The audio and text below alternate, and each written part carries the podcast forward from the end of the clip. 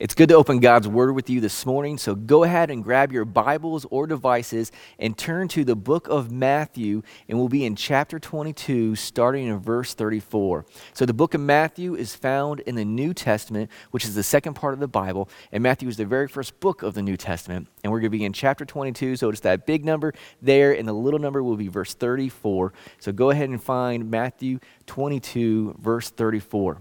See, this morning's text takes place uh, right after last week's passages that Pastor Chad preached on.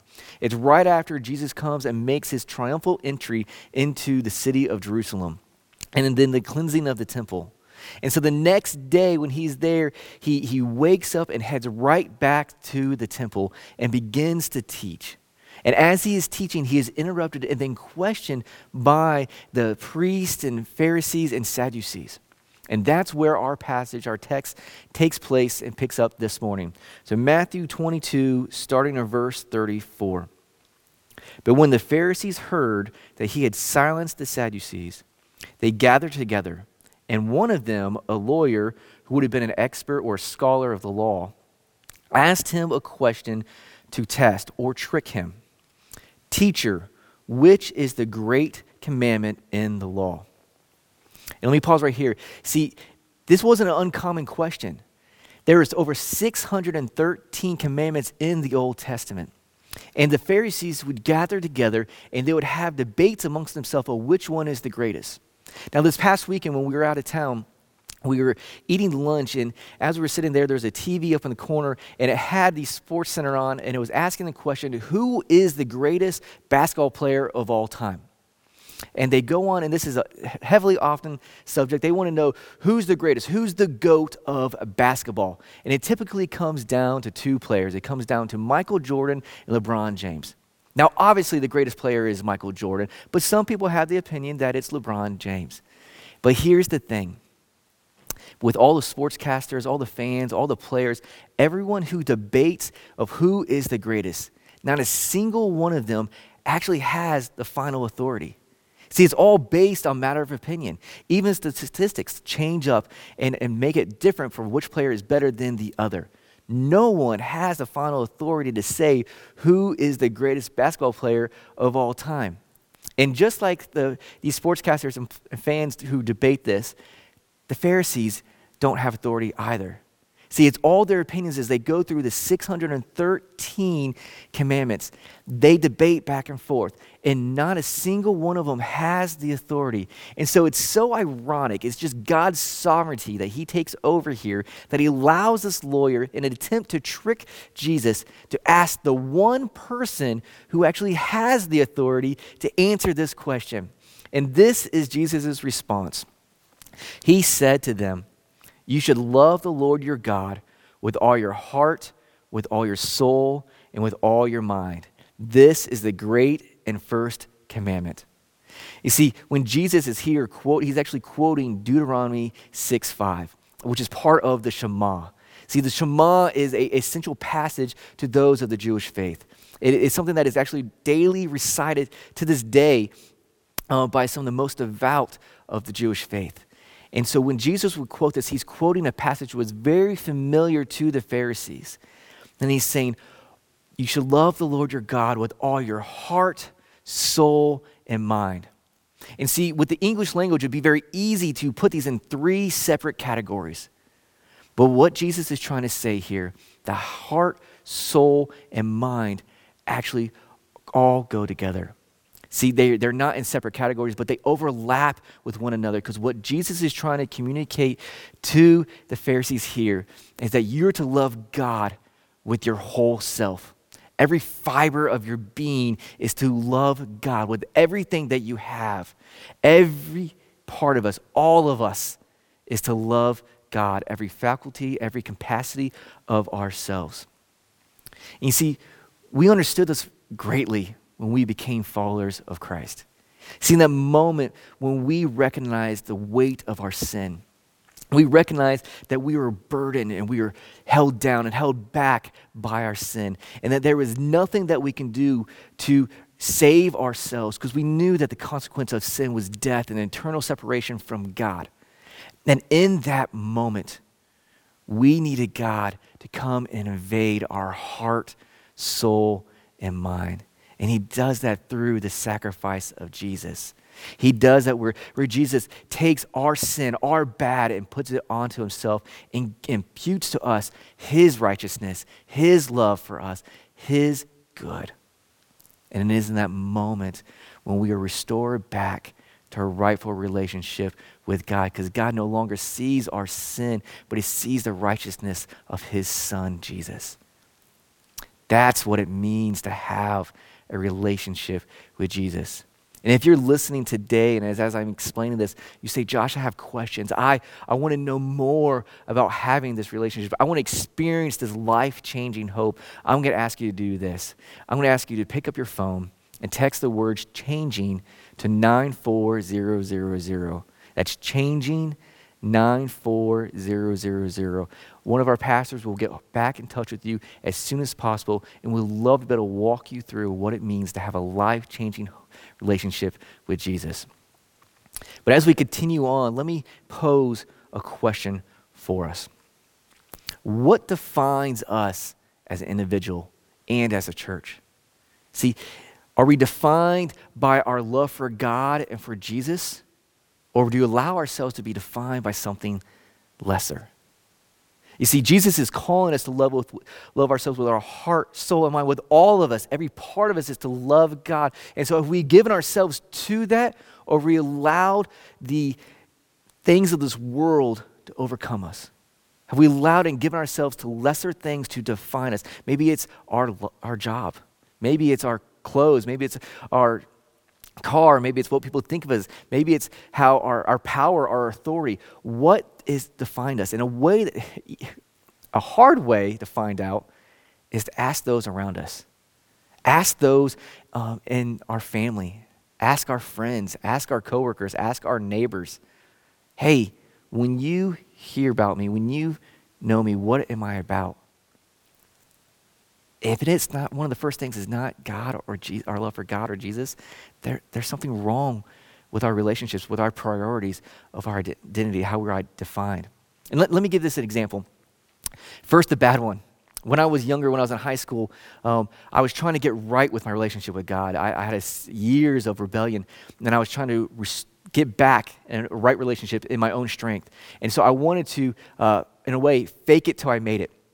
And so I went out and I got all these Christian t shirts and I'd wear because I wanted people to know that I was a Christian without a doubt, that I was not ashamed of my faith. So I had the WWJD bracelet, I had I Love Jesus t shirt, and I'd wear shirts like that everywhere. But one day I was stopped by a gentleman and he asked me to quote the verse that was on my shirt. He asked me to quote, it was Psalm 23. And I couldn't do it. And in that moment, I recognized that my outward appearance didn't match my heart.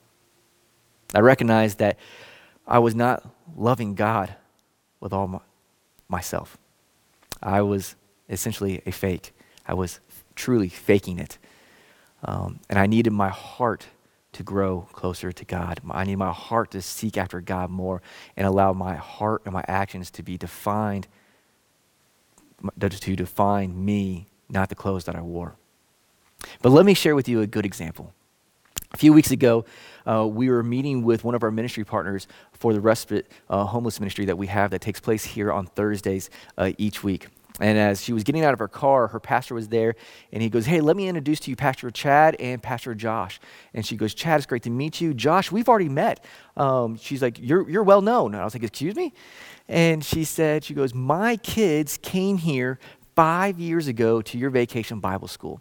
She's like, and to this day, they still sing the songs and that you sung and do all the dance moves and the worship moves uh, to those songs uh, to this day, five years later. And she looked at me and she goes, Your church has one of the best vacation Bible schools in the entire valley. She goes, We absolutely love the ministries that you guys do for kids here.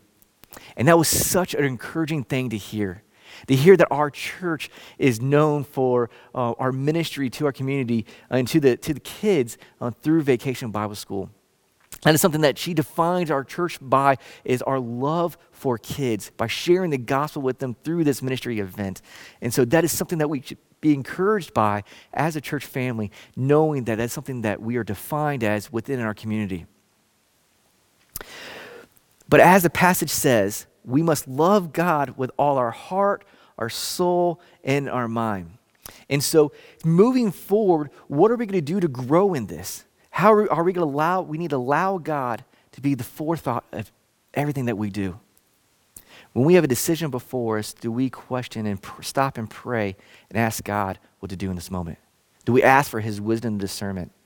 When we have a moment to, to minister to somebody, uh, a moment that maybe sin or not sin, to, to have road rage or not, to, to yell at our spouse or kids or our coworker or not, do we stop and allow ourselves to think, how can I love God in this moment?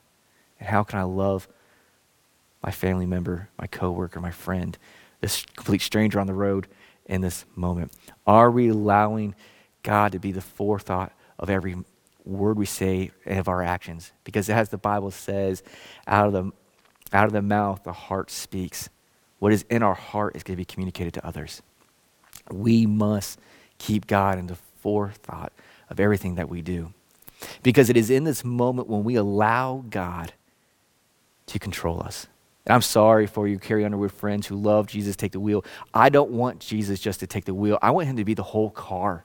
I want him to be the one who's completely driving me, completely leading to me where I should go, and complete control where I am there trusting him and abiding in him. Because it is in that moment where I get to step aside and I truly say, He must increase and I must decrease. It truly means that God is living through me and I'm no longer driven by shame, guilt, fear, pride, but I'm driven by the love of God. And that is the driving force that is in my heart and in my life. Now, back to our passage, up until this point, uh, the Pharisees probably would have, most of the Pharisees probably would have agreed with Jesus. They probably would have been excited and high five and said, I knew this was the greatest passage of, uh, greatest commandments of all the commandments. But that is when Jesus goes and he drops this bomb on them. And he says this in verse 39. And a second is like it. Not just one verse, but there's, there's two commandments that are just like it, equal. You shall love your neighbor as yourself. See, Jesus here is quoting Leviticus 19 18. And when he says a second is like it, he is emphasizing the point that these two commands are together. That you can't have one without the other, but they coincide and coexist together. You see, 1 John 4:21 affirms this point. And it says this, and this commandment we have from him, whoever loves God must also love his brother. Did you catch that? Whoever loves God must love his brother. You can't have the two separated, but they go together. And I want you to take a note of this. This is the, the bottom line, the, the main point and theme of today's passage, and it is this We love God the most when we express his love to others. Let me say that again. We love God the most when we express his love to others. First part of this passage is that we are to love God with all our heart, soul, and mind, with all of us but we're to love others as much as we love ourselves. We are to put others before ourselves, just as we selfishly want to look to us and look to our own needs and our own desires. We should look the same for others before us. Because to love God is to love His creation. And God's greatest creation is all of mankind. Because mankind was made in His image. All human beings are image bearers of God. And not and everything else that he created, he said was good, but when he made us, he said it is very good. We are special and near and dear to heart as image bearers of God. So, what does this mean? This means all mankind. So, yes, it includes your family, includes your friends, it includes the, the church family that we have here, and it includes your coworkers and everybody around you. But it also includes that snot nosed kid down the street. It includes those irritating neighbors that have parties through late hours of the night and keeps you up, or maybe have a dog that barks nonstop. It's also the homosexual community. It's also those who are part of the different political parties, the Republicans and Democrats. It's the politician that may have won the election that you don't like. God loves them and calls us to love them. It's people of all religions, of all colors, of all backgrounds. They are all bears God's image. They all bear the image of God. And we are called to love them. Again, the same word, the Greek word that Jesus used for love, agapao, is used here as well. We are to show and demonstrate the love of God because we love God the most when we express His love to others.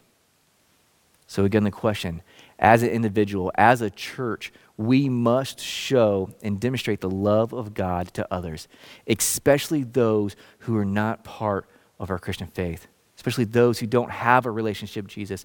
We are to show them love. So, Christian, hear me. Aren't you grateful that someone took the opportunity to share God's love with you?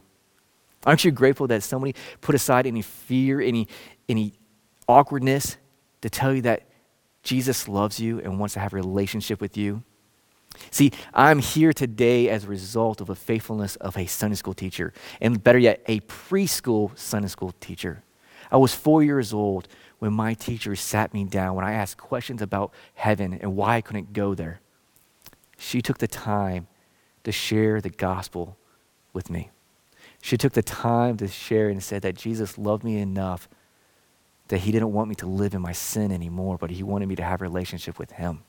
She didn't just push aside a, a four year old and think he was too young to know or to understand. No, she stopped in that moment and she shared the gospel me. She shared God's love with me. And as a result, I'm able to be here today to be able to share this truth with you. So be encouraged. Know that you have the opportunity to share God's love with others.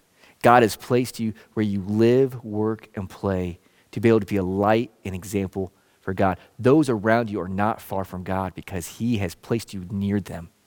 He wants you to express His love to them. Jesus closes with this. Verse 40 On these two commandments depend all the law and the prophets. See, the entire Old Testament, the, the majority of the Bible, all this right here can be summed up based on these two commandments. And see, Paul encourages the church of Rome in, verses, in Romans 13, verses 8 through 10. And he says this Owe no one anything except to love each other. For the one who loves another has fulfilled the law. For the commandments, you should not commit adultery, you should not murder, you should not steal, you should not covet. And any other commandment are summed up in this word you shall love your neighbor as yourself. Love does no wrong to a neighbor. Therefore, love is fulfilling the law. Did you catch that? All is summed up in this love. We are called to love God and to love others. And so we and we love God the most when we express his love to others. So let us not be shy for sharing the life changing hope of Jesus, the love of God with those in our community. Will you join me in prayer? Father God, we thank you, Lord. Father, we thank you for the opportunity we have to sit under your word this morning. God, I pray that as we we've studied your word, Father, as we sing praises to you, that you have been glorified and honored, Father. Lord, that we haven't just gone through the motions and done this begrudgingly, Father, but we are here open heartedly. God, we are here desiring and wanting to know you more. We are here to learn of your love, to grow in your love, Father, but not just to, to sit on the sidelines, but Father, we are in the game and we want to share your love with those around us. So, God, I pray that you give us opportunities. Give us opportunities to express your love to those where we live, work, and play. Father, we love you and thank you for all your blessings. We ask this in the precious name of Jesus. Amen.